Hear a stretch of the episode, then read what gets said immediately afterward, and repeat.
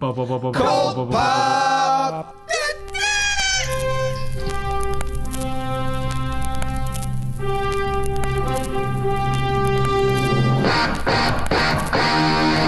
Oh, I got a live one here.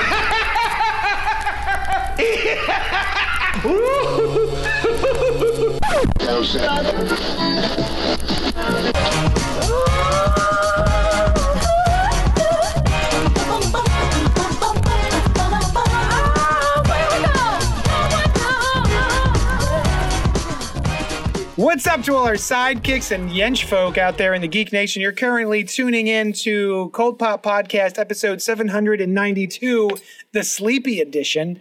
We're changing things up a tad from what we usually used to do. We were doing a weekly comic book reviews, but now we're going to be doing movies as well as graphic novels on alternating weeks.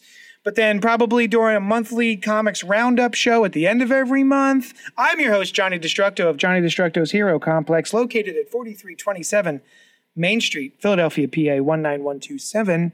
Super rad shop for super rad folks such as you. Joining me tonight is Noel Bartocci. Hi. What's up, brother? Uh, you know, just um, typical Monday of sleepiness. How are you?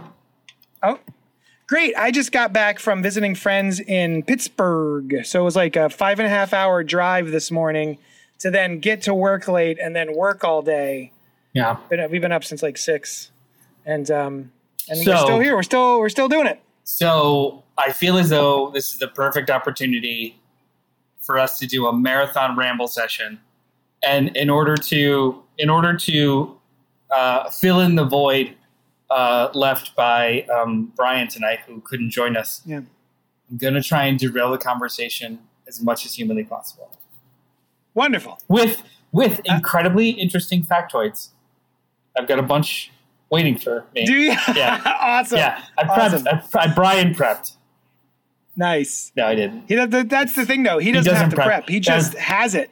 Yeah. Um, and anyone in the audience that's listening, if you have a friend that will stop a movie or stop reading a book to go look up something as opposed to like after or like just put a pin in it, you have a Brian. Um, thank you to everyone joining us live on Facebook, YouTube, and Twitch. If you like what we're doing, please like, comment, subscribe, and share, and also pipe up in the chat. That's the best part of this show is uh, having you guys to talk to. You can email us at cultpopgo at gmail.com uh, if you have any questions, comments, or concerns, just like this one email that I'm about to read right meow from Christopher Goodnight. It's called Last Night in Soho. Hmm. Hey guys, super excited you were talking about Last Night in Soho tonight. As Edgar Wright's Scott Pilgrim is my second favorite movie of all time, I was really looking forward to it. Baby Driver was promising, but didn't quite live up to my expectations. And the Sparks Brothers, while informative, wasn't a movie. I concur about Baby Driver. I was very excited about it, and I didn't really care that much. And I like it even less now due to the main actor and the second main actor. I just don't. I'll probably never visit, revisit that movie. Last Night in Soho is an amalgamation of some movies I really enjoy.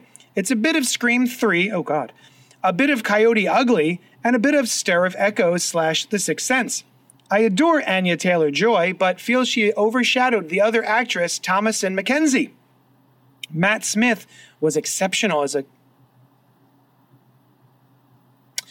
Matt Smith was exceptional. I'm trying to not do spoilers yet. Uh, Matt Smith was exceptional, he says. Terence Stamp was great. The only thing that didn't work was the ending. Uh, skipping, skipping, skipping. Uh, skipping.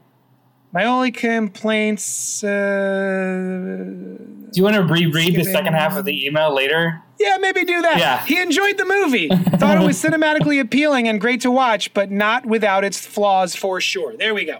So that was the email from Christopher saying saucy good night. Thank you, Christopher. Robin Monroe Jr. Jr. Bacon She is down in the comments saying, What's going on, Cult poppers? Hope you had a great week. Will the Flash join Batgirl in Oblivion? He's talking about the movies. One can only hope, Robert. The fact that they canceled the Batgirl movie and still have not canceled the Flash movie, uh, I am flabbergasted. Um, I I have a I have you an, there in the I- No, yeah, go I have an opinion hot take. I don't know. Do you, do we want to address uh, the email first or Robert Monroe? What's there to it? Well, we're gonna we're gonna review. well, I was We're gonna be talking about. I was going to give my two cents about fucking Baby Driver. I actually love Baby Driver. I think it's one Oh, of yeah. his stronger movies. Oof. I, I do. I, like, um, why? Um, he, just like he did with uh, Scott Pilgrim, he juxtaposes about three different genres and does it incredibly well. I, I, I I'm not shied away. Uh, it, it doesn't art and artist, right? Like if it was a, uh, what's his name? What's the kid's name? I have no idea. Ansel Elgort. Yeah. If Did it I was like up? Is that it? written and it sounds like I just made up a bunch of sounds and said them. it was like written and directed by Ansel Elgort, and then yeah, maybe. But um, no, I, I, I genuinely love that movie. I, I've, I've watched it a good handful of times, and it, it does hold up as a surprising little heist flick. Um, and Jon Hamm is fucking awesome in it. Just straight fire awesome. Everybody in that movie is great except for Ansel Elgort. Yeah, he's. I I'm, mean, again, I may be making that name up. I'm not sure. uh, and um, But like as as the driver of the film, um, I, I do not find him charming or even watchable. Um, he is he is if someone drew an emoji. You know that emoji emoji that's just like two eyes and a straight line for a mouth. If someone took a piece of Wonder Bread and then drew with a sharpie that emoji. That's that's the emotional heft that that guy brings to anything I've ever watched with him. I uh, maybe in all his other films, I've only seen him in like two other things, and I didn't care. But for the purposes of Baby Driver, that was like the assignment to be completely detached from the world other than his music, and one person affects him. Like, I, I it was it was a part of the plot. Yeah. Except I I I don't buy their love story. okay. I do not. I don't buy their their meet in the diner uh, and how they just are immediately in love. I don't. I don't get the Romeo and Juliet. We're two young, two young people who are immediately infatuated with each other, in love with each other enough to go on this entire experience. Um, if if it was someone else playing that role, it might have done it for me. But that guy, uh, and I don't like to say this. It's a very punchable face. I just as soon as I see that guy, I'm like, mm, don't like him. Fair enough. I th- I love that movie. I say Um, that from one punchable face about another. Um, and what was the other? Um, uh, what was the other thing that he mentioned? Or maybe nothing. Oh. that was it, I think. World's End is, um, yeah. I mean, I don't think Edgar Wright has made a bad movie. Oh. Oh, Sparks, Sparks uh, Brothers. It is a movie. Yeah. Documentaries are movies. They have to craft a narrative. It's a movie. It's a real movie. There may not be special effects, but it was a really, Yeah. really good movie. It really was. I don't know if you'd seen it yet. Um, I haven't. No, I, I don't even know what it is. Uh, I know it- it's a documentary it's great. and a movie. Good. Um, yeah, Kevin is in the comments saying I'm a World's End fan. My my one. Uh, see, for me, it's been I I do like him quite a bit, uh, Edgar Wright, but other than Scott Pilgrim versus the World and Shaun of the Dead. I don't think um, I love the rest of his movies. I think Hot Fuzz has some really fun stuff in it, but I'm not sure. It goes on a bit too long for my taste. Um, Baby Driver, yeah, it's fine. And then what was the other one? World's End. Hot Fuzz. World's End was fun, but I haven't really revisited it since the theater. Wow, really? Yeah, but Scott Pilgrim is one of my all-time favorite movies ever, and so is Shaun of the Dead. So I- I'm excited to talk about uh, later on when we get to our main review for Last Night in Soho, also an Edgar Wright joint.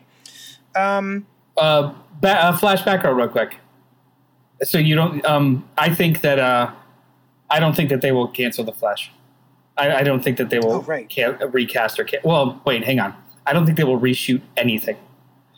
They're two hundred plus million dollars in, when it's got a release date. They're not going to reshoot shit. Um, he's likely already fired, or they are likely already fired. Uh, like, Yeah. like even even if there's a redemption arc for Ezra Miller's um, clearly troubled shenanigans, he is they are fired. That's, that's it. Like the movie can be released and people will forget or not forget or or not associate, but they will recast going forward if if it even is anything ever again. Yeah. What a bummer. I mean, I wasn't so hot on his Flash anyway, but I mean, he just it's it seemed it's a it's a I'm sorry, their Flash, uh, and it's it's very sad to uh, see that they're clearly having some trouble right now. It's a bummer. Um. All right. Okay. So before we get into our main review, now that we're done with the letter section, we have another section called "What'd you do this week, huh?" And so, with regards to that section, I'm going to ask Noel, "What'd you do this week, huh?" Well, I watched and read a couple of things that I would like to just touch Oh, on cool. really quickly. I would. It I would like to hear is- about it is not the breadth of everything that I've read and watched, but it's a sampling of what I've watched and read uh, that isn't the same thing as last week. Because yes, I have finished all the way up through the second season of Orville. But um, Oh, nice. uh, but another show that we started watching uh, in my house is A League of Their Own on Prime Video. ah, I love that movie. My wife is an unabashed. I love the movie. I saw it in the theaters. It's it's Yeah, it's a al- great it's an almost perfect movie. Like it really is just wonderful. Um, Yeah. uh, I have a baseball obsessed wife, and she knows it by heart. So I hate watching it now because Oh. she just says all the dialogue excitedly. So it's just like cool, cool. Hey. I don't want to watch this with you. But she was very excited about the show, and um, the fandom is is so hard that I was just like, "Hey, before we turn this on, you know, it's not going to be the movie. Like, we're not we're not watching the movie anymore." Um, and it is so incredibly apparent that this is not the movie that it's awesome. It's Oh, a complete and totally different take on the story. It's actually apparently it's much closer to reality. Oh, great. Um, the Wonderful. show is structured with completely different peaches, some allusions to others, but like different characters. But it's got two plots that are going at the same time um, of two uh, uh, of an African American family and a player who doesn't get a chance. So her trying to navigate, trying to get on any team, including a practice team, and at the same time the peaches doing their thing. And the show, we're five episodes into the eight episode season. It's hella gay.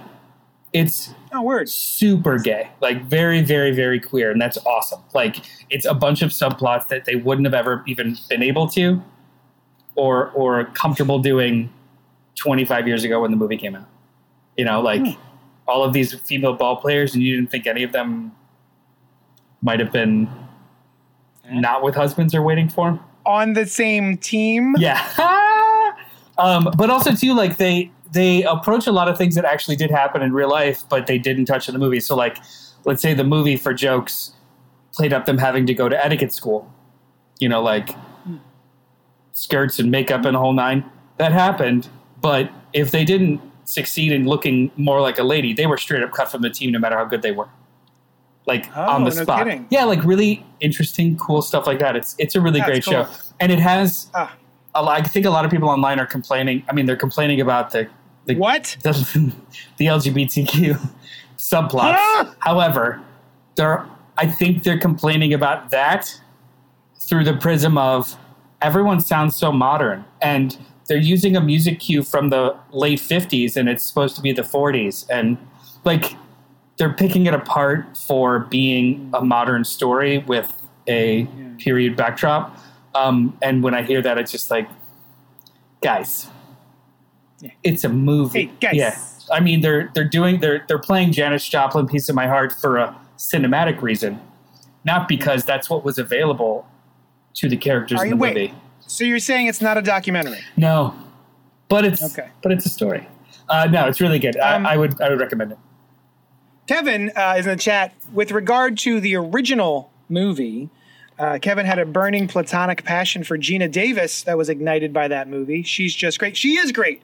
Uh, my, have you? So uh, we probably. I'm sure we talked about it on this on this show. Uh, but No, exactly. long kiss goodbye. Yeah. good night. Good night. Long kiss goodnight. Long kiss goodnight. I'm sorry. Uh, what a wonderful, excellent action movie. Uh, and also, I loved her in The Fly. Oh man, The Fly is one of my all-time favorite horror movies. And It's one of the first things I bring up. Anytime people are like, "Yeah, remakes are," blah, blah, blah, blah. I'm like, ah, The fly in the thing. The fly in the thing. You could just always get people And the with the blob. fly in the thing. Oh, and the blob, yeah. I The Blob was dope too. it was dope, but it's like a it's Yeah. like a forgotten cousin of the other two movies.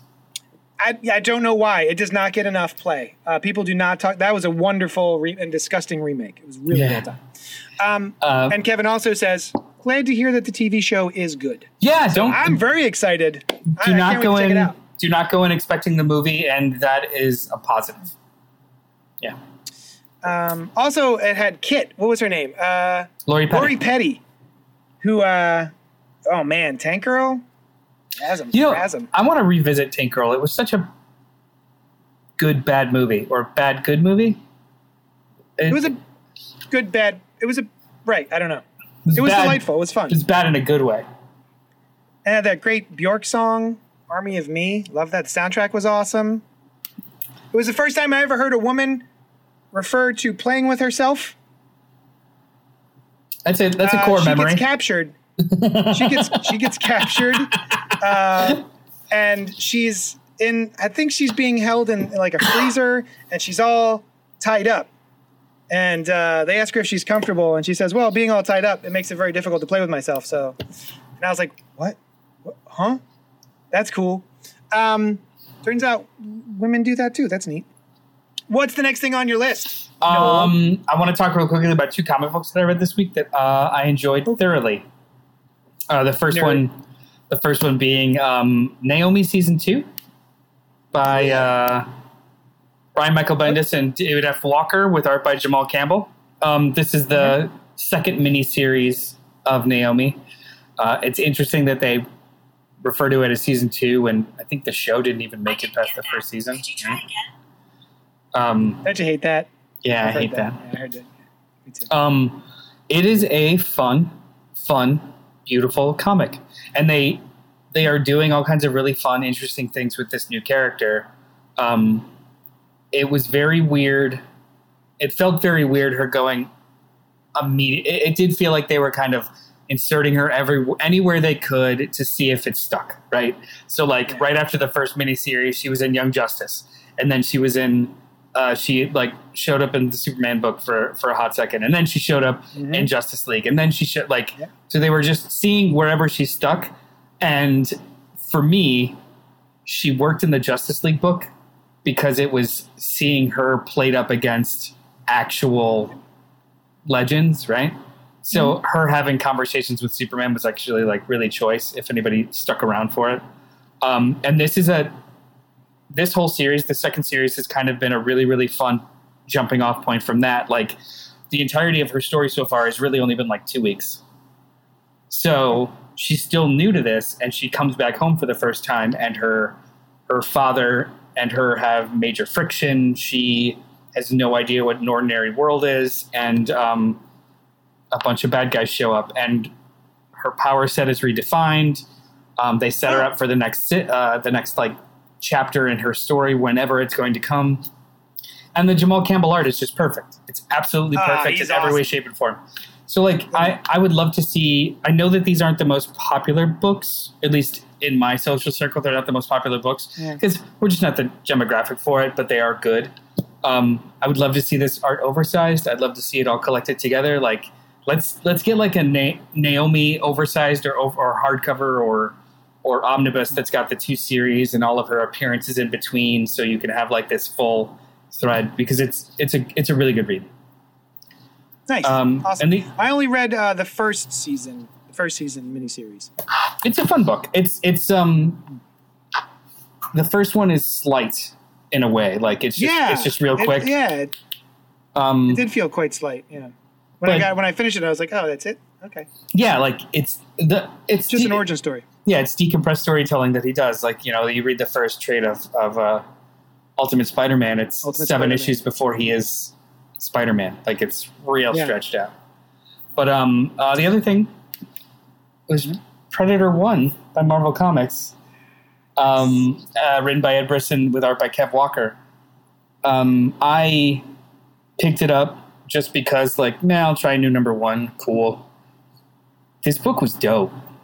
Like, I was after like it starts with this with a, a dialogueless opening sequence of just action, and then the end of the sequence has a fun reveal, and then it just flies after that. Um, this is a re- Yeah, I was surprised by the reveal. I was like, oh, okay, that's cool. it's a it's a very impressive opening arc, and I love Kev Walker's art. It um Yeah. so like when we got the Marvel Alien Aliens uh huh. comic reboot, it was Salvador Larroca, which is Uncanny Valley, very photo, a version of photorealism, and it just felt like an interpretation or of a, a facsimile of like a scene.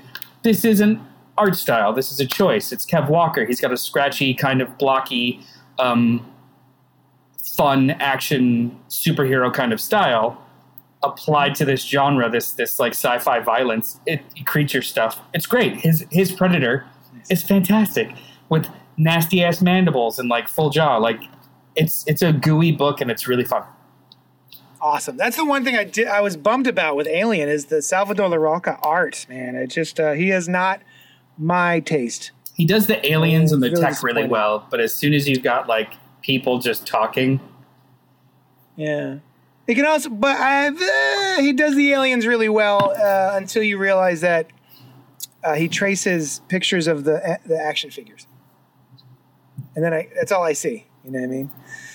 Um, but I'm glad to hear that Predator is good. We uh, I'm hoping we're going to talk about Prey on an upcoming episode. We're going to do a full review of Prey, the new Yeah. Predator film, which we just watched over this past weekend. Uh, in fact, tomorrow night we have book club and movie club on Tuesday nights, um, and tomorrow night movie club is going to be about discussing Prey. So um, it's on Zoom. If you go on the Facebook, there's a Facebook group called JD's Hero Complex Book Club, which is just the name of my store plus book club. And uh, that's where we'll be posting the Zoom links, and you can join us to talk about Prey at Movie Club tomorrow night at 8 p.m. on Zoom. Uh, and then, uh, hey, Noel, hey, what uh, what you been up to this week? Huh? Well, I'll tell you.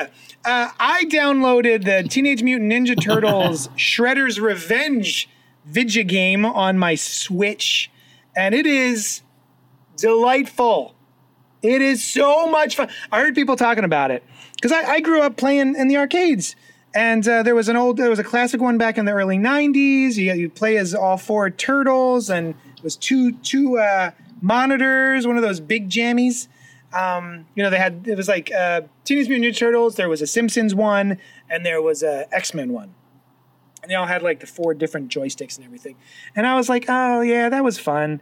I don't know if I really care about it, but then I was bored and I downloaded it on my Switch, and it is awesome. It is so much fun. I'm having such a blast playing it. Uh, I wish I had four people to play with me, because I bet it's more fun. But I've just been playing by myself, uh, and um, just like Tank Girl did and uh, it's great. Uh, really enjoying that. Uh, I saw a movie on Shudder. I'm a big horror movie fan, and so I was just flip, flip, flipping through Shudder trying to find something to watch, and I came across this movie called The Dark and the Wicked. And the reason I clicked on it, the reason I even bothered with it, is because it's directed by the same director as The Strangers uh, which was a home invasion movie starring what Aowen? What's her name? Liv, Liv Taylor. Liv Tyler. and Scott Speedman. Ah, Um, the Speedman. So I saw, and I, I I really liked the both the Strangers actually, the Strangers, and then the Strangers sequel, uh, which deals with an entirely different family. Really, really fun, um, kind of brutal horror movies. Really like those. So I was excited to check this out, and it is a slow burn. Um, but it is really good. The Dark and the Wicked. Here we go. It's a 2020 film. It's on Shudder. I'm trying to find the director's name. Um, it's a secret. Uh, what is your name? Brian Bertino. And it's starring Marin Ireland, who I know from seeing her face, but I wasn't quite sure from whence. Um, but um, she was in 28 Hotel Rooms, Sneaky Pete, Umbrella Academy.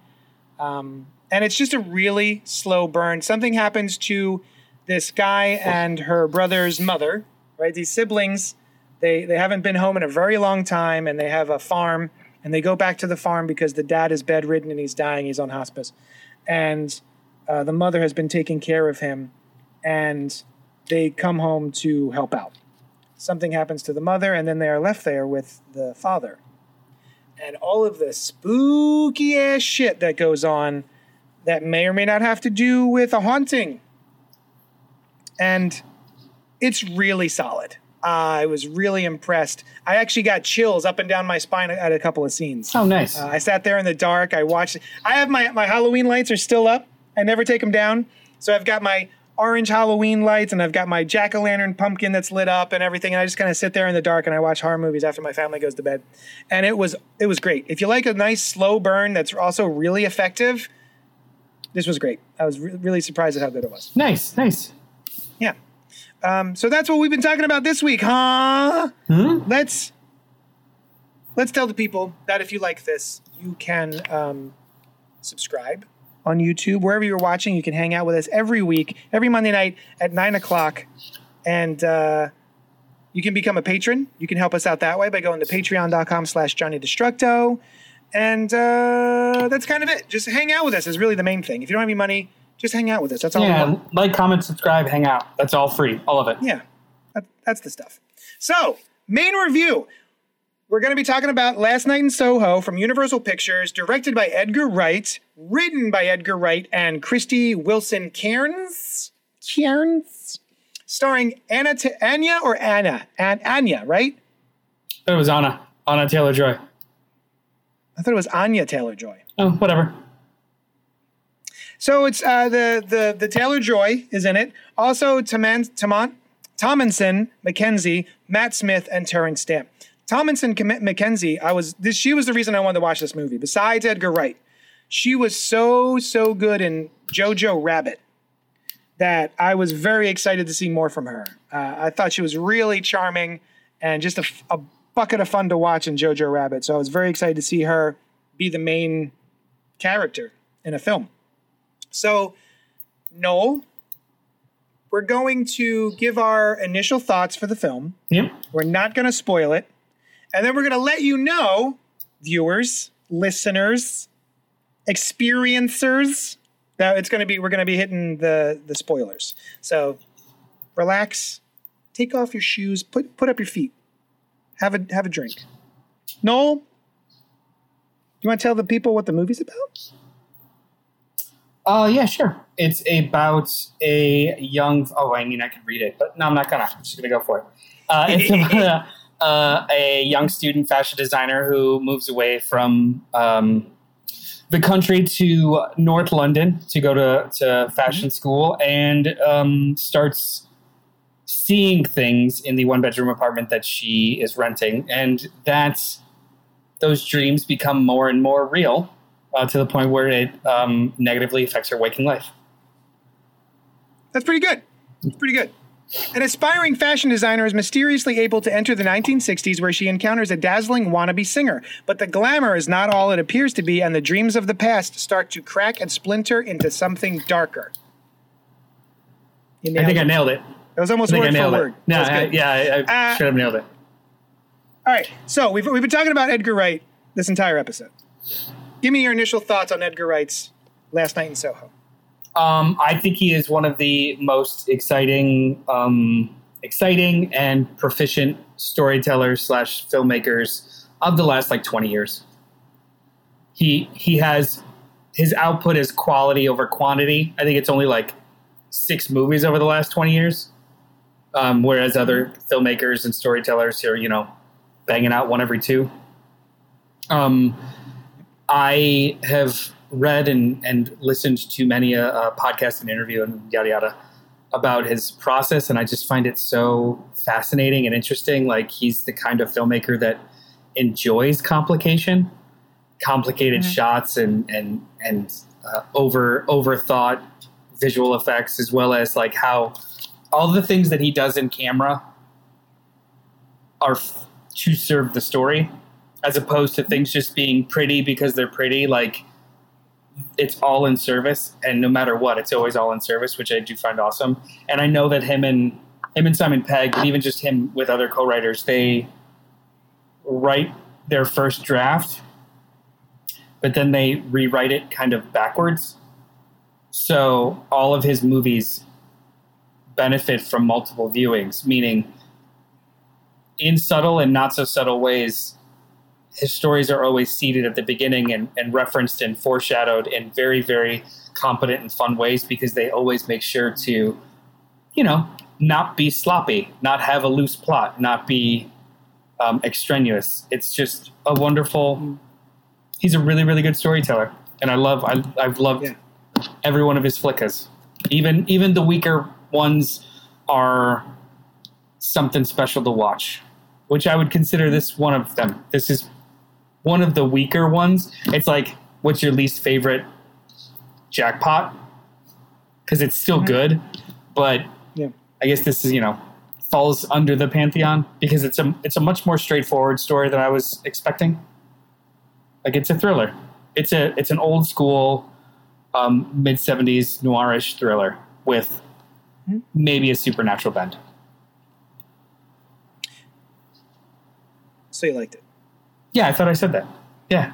Okay. Yeah. Are we doing stars? Are we more, doing? you were are we doing, more you were doing more of a thing about Edgar Wright than like this movie. Oh well, I didn't. want I want to. I want to get into it. So we'll, we'll Get into the meat. Do you, do you want Yeah. like a star or a letter rating? Are we doing that?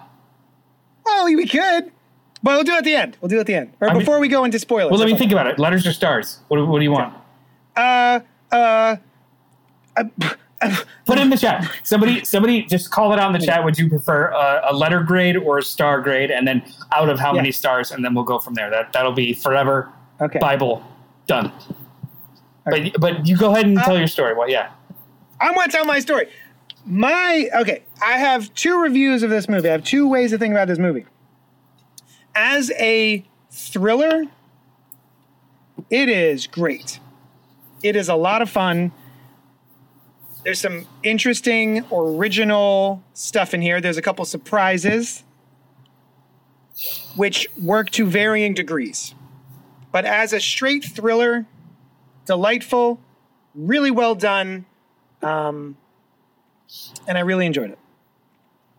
As an Edgar Wright movie, I the the problem is is that I bring my own luggage to Edgar Wright movies because of two of my favorite movies of all time being Scott Pilgrim versus the World and Shaun of the Dead.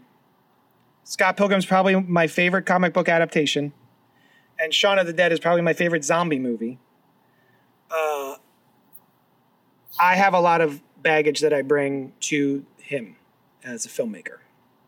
And I expect certain things. I expect a higher level of filmmaking, of storytelling. Shaun of the Dead has so many th- it's like a poem that mm-hmm. movie.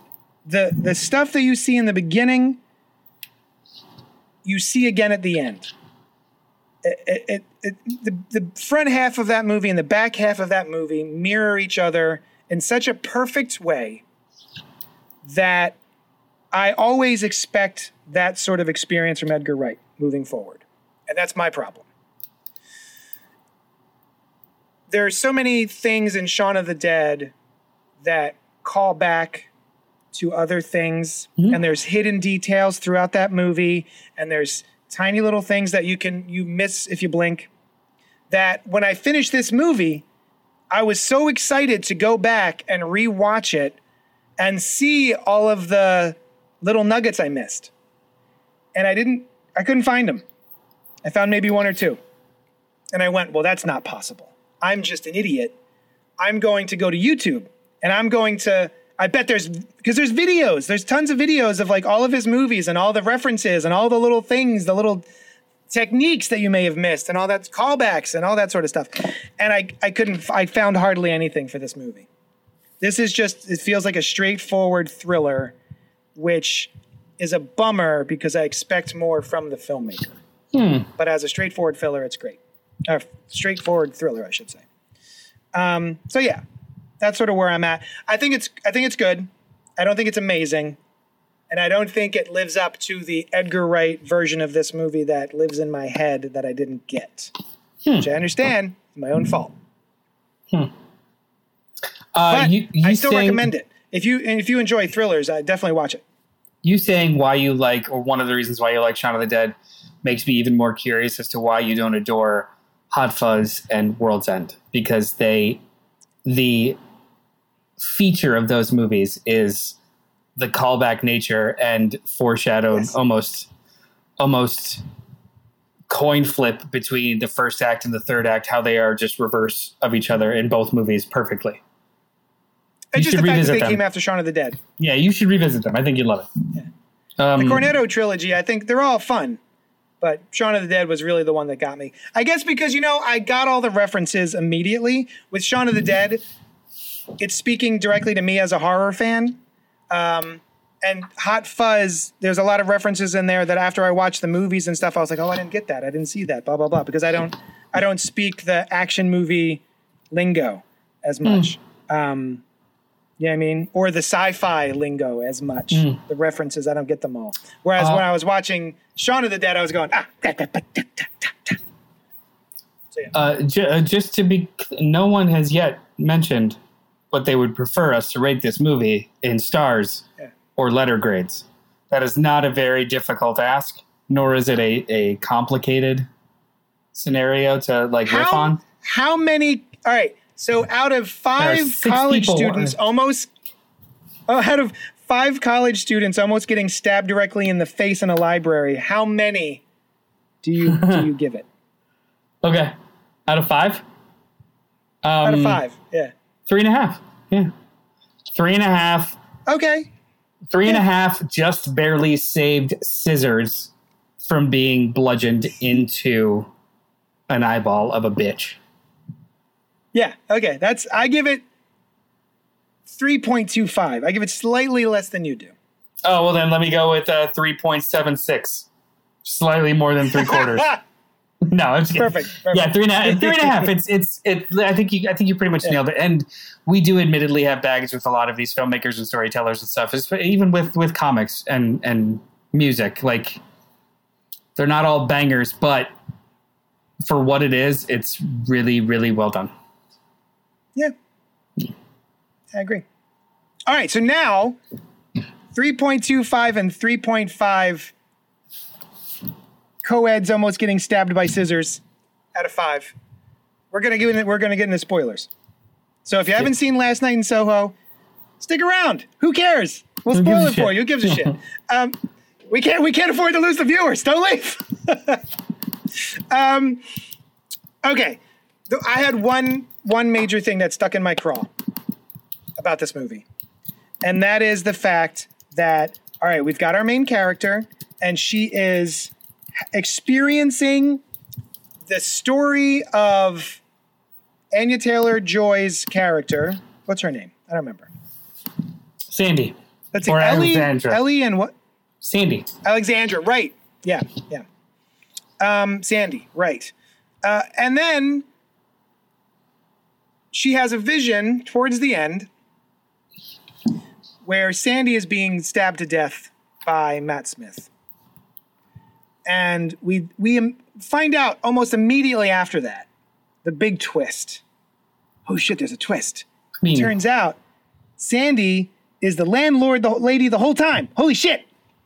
Turns out she didn't get stabbed to death, even though we just experienced that on screen. And I just spent the rest of the movie going,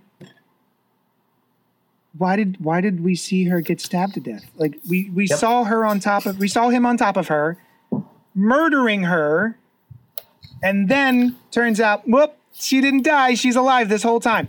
And that has bugged me since I watched the movie. Uh, I have a. I, it may not be a pleasing answer to you, but I have an answer to that because I also kind of came up with the same thing.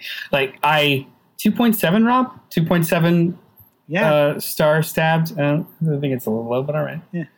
Um. So they mentioned it in dialogue afterwards. I one of my only pet peeves with the movie itself was literally in the opening sequence characters talk about how are you seeing dead people Um, it immediately took the wind. Yeah, her her her grandmother asked if you're seeing your mother anymore, and as an audience, we already saw it in the mirror very quickly in a really really nice like Yeah. camera fade. So, A audience members, mirror work. in yeah, this. audience members know there's something kind of fishy, but we don't know if it's inside of her head or if it's not inside of her head. But then it's almost confirmed by a secondary character that like, are you seeing ghosts in Mm-hmm. no uncertain terms? So to me, that in the first five minutes of the movie, it took some weight out of any kind of real mystery. So right off the bat, I was just like, all right, so there's a supernatural element. Maybe it's a schizophrenic one, but it's at least one that's out in the open or known to hmm. people. So it's it's a little less. It's got a little less weight. In regards to her visions and what she sees, it's the strength of where she is, right? So when it got to the scene of witnessing Sandy's murder, um, think of it in a way as juxtaposing the other murders that appeared there, competing with the hype or not theoretical, thematic. Um, what's the word I'm looking for? Uh, symbolic, the symbolic murder of Sandy, because later in the story, she talks about how I guess yes, Sandy was murdered in that room that night. So you're seeing her interpretation of two conflicting kind of like fake supernatural Right. forces because he ended up, and also too they show her bloody but they don't show stab wounds. They just show her eyes in the knife and then they show you it again in the real version and the eyes through the knife or in the knife is stabbing him in the face. So it's it's a little bit of subterfuge it's a little bit of metaphor all mixed up into one to kind of throw you off for the beginning of the third act it's it's I not feel like super that's great the thing. That's the thing about Edgar Wright that he his movies have led me to believe that he is smart enough and clever enough to have shot that to shot to have shot something that leads us to believe one thing but then oh when we turn the camera ever so slightly we see that it is not that we see the same scene again but it's revealed that what we saw was just a, a difference of perspective, maybe, or something like that. As opposed to, here is this thing that we are showing you, and everything up until this point we believe to be a um, reliable narration device. And then we're just going to pretend that uh, we're just going to fool you with this one that's not, this never happened. This thing didn't happen. And turns out we- he was the one getting stabbed. I, Do I don't we- think that it. I'm gonna go back and rewatch it. But do we ever see her Yeah, should actually getting stabbed? I we thought, see her. yeah, in the we stomach. see her. We see her scratch, and then we see her struggle with blood all over. But do we actually Uh-huh. see him stab her? We just see struggle from above, and we see blood all over, like flying all over her, and her screaming. I, that's like I'm struggling to remember knife entering her. I'll be impressed. I'll be impressed if I had filled in those blanks myself mentally, because in my head I can see him stabbing her in the stomach. So So, um, and I when- also want to see her in the revisit it, street, and it may be that I just filled in those blanks myself. Hmm? when you see the dead version of her in the street, she only has blood up here on her coat. Yeah. Yep. I know I do remember that. But I don't remember knife actually going in her. Just she scratches his face, he scream like he, you know, does a thing, and then struggle, blood, blood, blood, and then cutting constantly to Ellie screaming. Which was a really, really great setup, to be honest with you. She's got a boy in her room. She's seeing this like assault slash murder happen and she's screaming, but the boy thinks he's screaming at her, and then another person's coming in. Like it was a it was a tense as fuck setup, and it doesn't help that it is an African American or it's it's an African boy, right? So all of these, so many like layered tense things on top of each other in that whole sequence. The glass breaks, stepping through it, like it was. That was actually a really really great. That was a great sequence. That was the be- that was the beginning of a couple of really banger sequences where they mixed fantasy and reality in really fun ways. like the mirror work, like you Uh, mentioned. yeah, I thought it was a wonderful, wonderfully done scene until it was immediately undercut, and then I went, "Oh, I, I thought it was like 30 minutes later. You had the whole library in there and everything before it. well." In my head, it was immediate. Yeah, you're right. You're It's right. like the There end was- of the second like- act. It was yeah. later. It was a, It was still undercut. It's My true. my my professional I am- viewing opinion. I am as a professional viewer. I, because I, I would agree that that's mild. Like for for somebody that is so incredibly specific and proficient, that would be really sloppy if you actually showed knife stabs in her, but then tell you it's a lie a half hour later. Yeah. Are you actually like googling it right now? Like, do you see? No, no. I was asking Rob why he said it was a 2.7 scissor stabs out of five. Um, I was I curious to see if he had anything to go with. I really liked the third act a lot. Like, Hmm. I started to feel fucking awful for this girl who's potentially going through a schizophrenic uh, episode or something. Um, all the way, and I started getting in a lot of movies like this. I start to get annoyed with the movie because all you're doing is torturing somebody that we care about. Like, it's there's no point for it after a while. It's just like I, I don't care to see somebody tortured.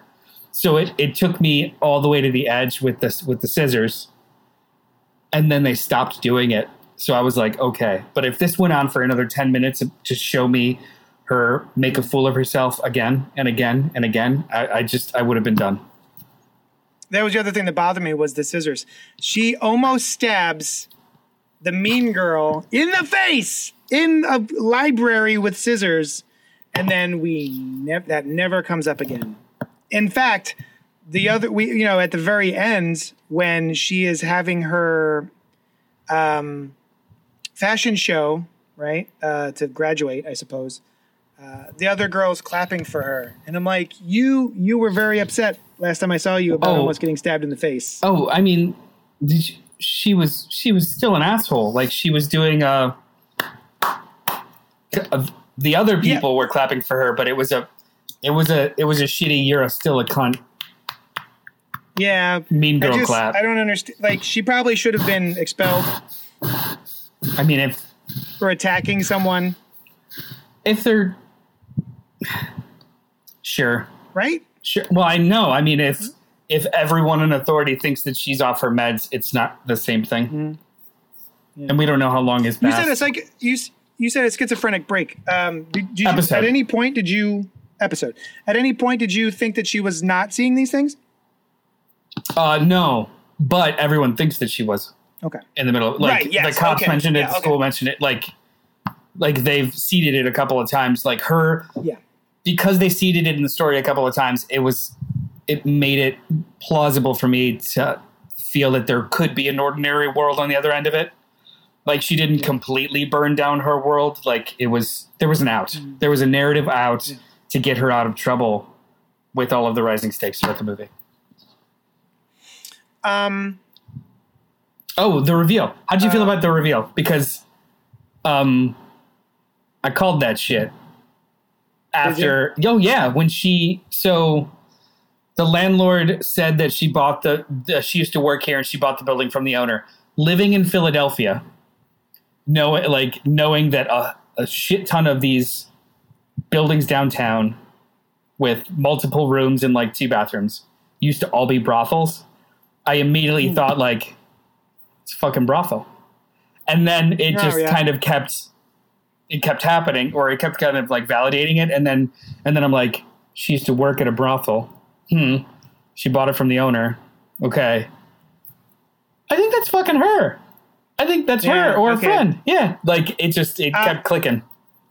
It didn't click for me until slightly before the reveal. And I went, oh. You know, I- the, the, the thing I kept wondering well, we had the two, we had her grandmother, and I thought, what does her grandmother have to do with this? Because she seemed like a very specific character. Uh, and then then I went to the, oh, the landlady, right. She's a very specific actress too to cast. Um, so, um, but I, I not close enough to say I called it.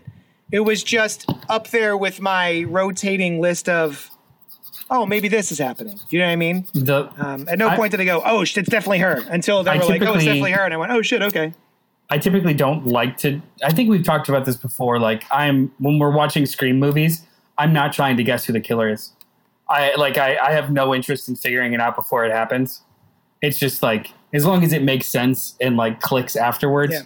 Um, So I, it's not something that I'm actively doing throughout a movie, but it just it, two pieces of information just clawed at me at the beginning of the movie, and it just kind of kept coming up. And then there was that the very last scene right before the reveal. She's going through mail, and Edgar Wright does not hold the camera on it until the second Yeah. time it's shown.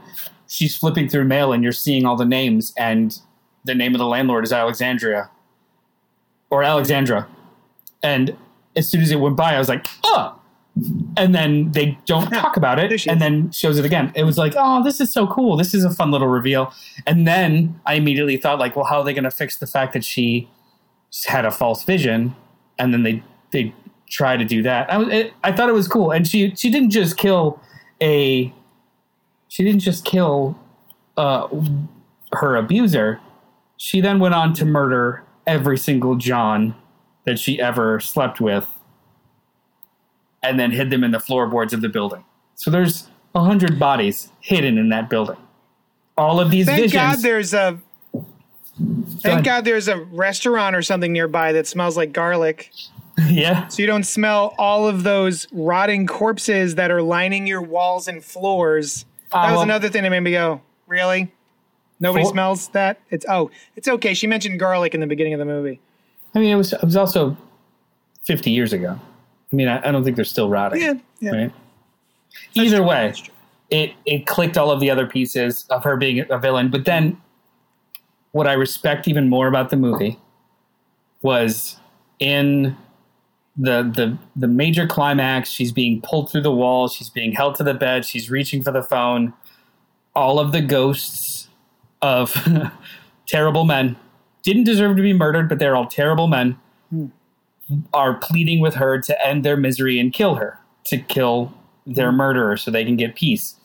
And for a minute, I thought the movie was going to oddly redeem all of these fucking horrible abusers. And I was like, "Are you going to do this? Are you are you are you guys all the good guys now? These Yeah. these fucking horrible abusive men that got murdered are the good guys now?" And the movie didn't validate them and I thought that that was fucking awesome. Like that tipped it over the scales for me. I, I did have a little back and forth mentally though about yes, they seemed like they were not great men. Um, they were certainly paying someone for sex, but the sex work positive aspect that's in me, which is sex work is work. Yeah. They they paid a person who takes money for sex to then have sex with her, but then they got murdered. But this isn't sex work positive. She was in an abusive, trapped situation, and she was drugged most of the like. This wasn't a sex positive situation or a sex work positive situation. She had no That's autonomy. I had to get there. And Yeah. I was like, but do the do the people who are paying know that? Yeah, I mean, do they know her personal Oh, no. situation So- and that she's not there? I don't Do you I think mean? I, that's just it. I, I I literally said two minutes ago they didn't deserve to die, but they are Right. not avenging souls for like Right, to, to no, validate this yeah. murder. Like There's an interesting gray area, I think, Yeah. that it deals with. like they can get closure. That's all great, but it's not going to be at the hands of this young girl who's been tortured by both sides of this like metaphysical war, which I I, I thought Um, was very respectful. I liked it a lot. Another hiccup, I think, was that Matt Smith and Terence Stamp look nothing alike, and I spent the entire movie going, "Why did they cast Terence Stamp?" To, that's so strange. And then we see at the end, oh, it's not him. Okay, great. That that was a nice reveal too, because I was like, that is why would they cast that? Is look he looks nothing like Matt Smith. Um. So yeah, I was at least I was like, okay, good. That wasn't a mistake. yeah. Yeah, I, it, um, it was a slow burn in a setting up the pieces kind of way. The, the soundtrack was fantastic. Was Yeah. just just Well, his, a bunch of of bangers are very good. I've never heard, which was great. Um, yeah, no, I, I I liked it a lot. It, I mean, it's it's hard to compare to all the others because the others speak to me in a different genre kind of way. This was a Yeah. for him, this was a much more straightforward, less, um, I want to say less indulgent movie. Um, Yes. because Yes. all of the other ones are indulgent in some sort of genre or some sort of specificity that he is just super passionate about as a, as a filmmaker. So this Mm-hmm. is when I say it's much more straightforward. It's not simple, and it's not. It doesn't lack any complexity because watch a five minute making of on how they did all of the fucking mirror work, and you'll know that this I is did. not a. I did watch that. Not a straightforward movie. It's not a simple movie, but because That it doesn't have that like I liked all the super genre. Oh yeah, so good. I was talking with um with Sam about it, like because I think the mechanics of the movie uh, let you fill it in a little bit. Where that first time she is, um, she's walking into the hotel and sees a reflection, and the reflection is Anya Taylor Joy, um, and you know, kind of a mimic type of thing, and then walk up to it. But then as soon as she taps the mirror, she becomes a passenger. So Mhm. I mean, like, uh, you know, Sam thought like, oh, is she controlling her now? It's like, oh no, no, no, she's just along for the ride. Like, Yeah. she can't control this. She's just along for the ride, which gave a real claustrophobic feeling, especially in all of the like the later scenes. It, this was a really solid flick. I'm glad I watched it. During the dance sequence between Sandy, Ellie, and Jack, there were only two moments that were not practical. The rest of the transitions were entirely choreographed and done in camera. Very cool. Um, It's good stuff. yeah, this. Uh, yeah, it's good. I just wasn't blown away by it. I think it's definitely worth a recommendation. I think if you're interested in uh, nice thrillers. Uh, oh, here's the other thing that kind of bothered me. I'm I, I feel like I've been so negative about this movie, but these are all just like little things. The fact that the movie seems to be making a stance on nostalgia and the dangers of nostalgia. And then I went and listened to Edgar Wright, and he was actually talking about the dangers of nostalgia and how this was uh, addressing that, right? His own personal uh, opinions on nostalgia and, and maybe um, the, the dangers therein. I expected, right? She has this this loving obsession about the '60s, so much so. Let me ask you this, Noel. In the beginning of the movie, I was watching it, and I had no idea when the movie takes place. Mm-hmm. It's not until we see her on the train with Beats headphones on that I go, "Oh, it's now." Mm-hmm. That entire opening sequence could have been in the '60s. Mm-hmm. That's how much she loves the '60s, and so she's got this big nostalgia for the '60s and all that. And through you know through this experience, learns that oh yeah, even the '60s were bullshit, right? Um, and we even see during the house fire the sketch of the dresses, the dress she was working on for her school project, which is just based on a dress that already existed because the girl in her dream already wore it. You would think someone in the fashion industry, in the fashion school, would have been like, "Hey, that looks a lot like a. I've, I've seen that dress." Anyway, um, she uh, we see her sketch burn up. Oh yeah, it's going up in smoke. Her nostalgia and her love for like '60s dresses and '60s music, and maybe maybe it'll be a little less. And then we cut to her senior project, and all of the dresses are '60s dresses again. And I'm like, oh, so we haven't learned anything. Not, that's nothing is, and she's still seeing the girl in the mirror, so nothing has changed for her. Well, I mean, I, I would I would disagree. Um, the dresses that the dresses that are in her show are, and also what she's wearing and how her hair is. It's a mix of the two. It's a balance of because they're the dresses have different fa- even though it's the same flow. It's got different like more modern aesthetics, and men are wearing them. So it's it is a modern mix with her nostalgia as opposed to being lost in nostalgia, and then also to her appearance. Also, like the the clothes that she's wearing is less one way or the other. Um, and then the mirrors at the end, she sees her mother, who had whose death had a huge impact on her, and then she sees Sandy, whose death had a huge impact on her. Because the movie, even though Sandy is the antagonist, even in the very end, the movie doesn't vilify her and does help define Ellie. So I like like it was interesting. So when they show Sandy in the mirror looking at her, um, it felt like a horror movie stinger. But then they did two cutaways and let the camera stay on her a little bit, and she was almost relieved to see Sandy. And I thought that I that was sure. awesome. I thought that that was awesome. Like it's it's all of the these people that shape you, no good or bad, just shape you. Now it's like almost a part of her lexicon, both her mother and Sandy. I thought it was I thought it was like haunting, but also really cool. Right on. Okay. Yeah. Um. Oh, so I'd never heard of this band until uh, I want to say Death Proof from uh, Quentin Tarantino, but the title "Last Night in Soho" is from a 1968 um, song by pop band pop band Dave Dee Dozy, Beaky, Mick, and Tich. So, just so you know, Say it faster. I can't. Dave Dee Dozy, Beaky, Mick, and Tich. One more D. time. Dozy, Mickey, Beaky, Mick. Dave Dee Dozy, Beaky, Mick, Mickey, Mick, and Mizzy, Tich. Mickey. Damn it. Mickey Schmizmism. I'm not even Um, trying. The movie was inspired by Don't Look Now, 1973, and Repulsion, 1965. Two movies I've never heard of nor seen. Uh, I know Don't Look Now. oh, yeah? Yeah, I played the Colonial one year. Oh, word. But, Uh, um, yeah, this was good. do- My, I would else? I would recommend this to my parents. It's a very I it is a is very old school people. movie. Nice. Yeah. Email us at cultpopgo at gmail.com. Let us know what you thought of Last Night in Soho.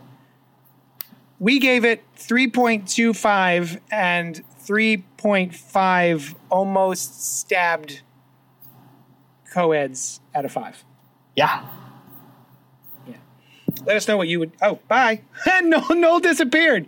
Uh, he, uh, he said, peace, I'm out. Oh, he's back.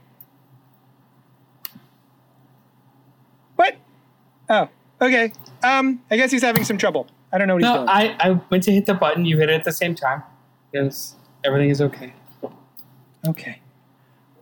Are we done? Yeah. Okay. Hey, what are we talking about next week? We're going to be talking about Dark Room by Gerry Duggan. Oh, the, the graphic, the OGN, the original graphic novel by Gerry Duggan. uh, called The Dark Room. So if you guys want to join us, go get a copy, read it, and then join us back here, nine o'clock next Monday night. yeah. And until then- spoiler, you won't regret it.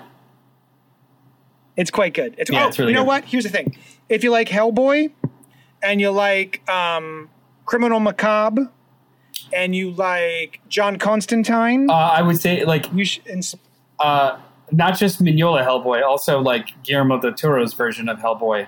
There's a lot of like huge mystical worlds, but juxtaposed with fucking nasty little private eyes. It's very cool. oh, you know what? Here, I can show it to you. Oh my god! Ah! No, he can't. He's breaking everything. Here we go. The Dark Room. Dark Room. There it is. Excellent book. Check it out. Yeah, it's a nice little hardcover. Uh, it retails for nineteen ninety nine. Steel. So yeah, join us next week, and we will frickin' talk to you about it. All right, guys, that's it. Patreon.com slash Johnny Destructo. Like, comment, subscribe, all that bullshit, and we will see you here next Monday. Thank you so much for hanging out with us. We love you.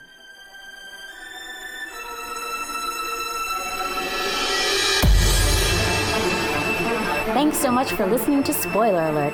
Check out all our shows, including the Cannibal Horror Cast, where we review classic and contemporary horror. Oh, it's so spooky!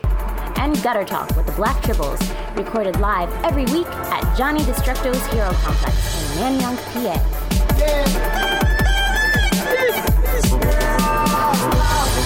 Yeah.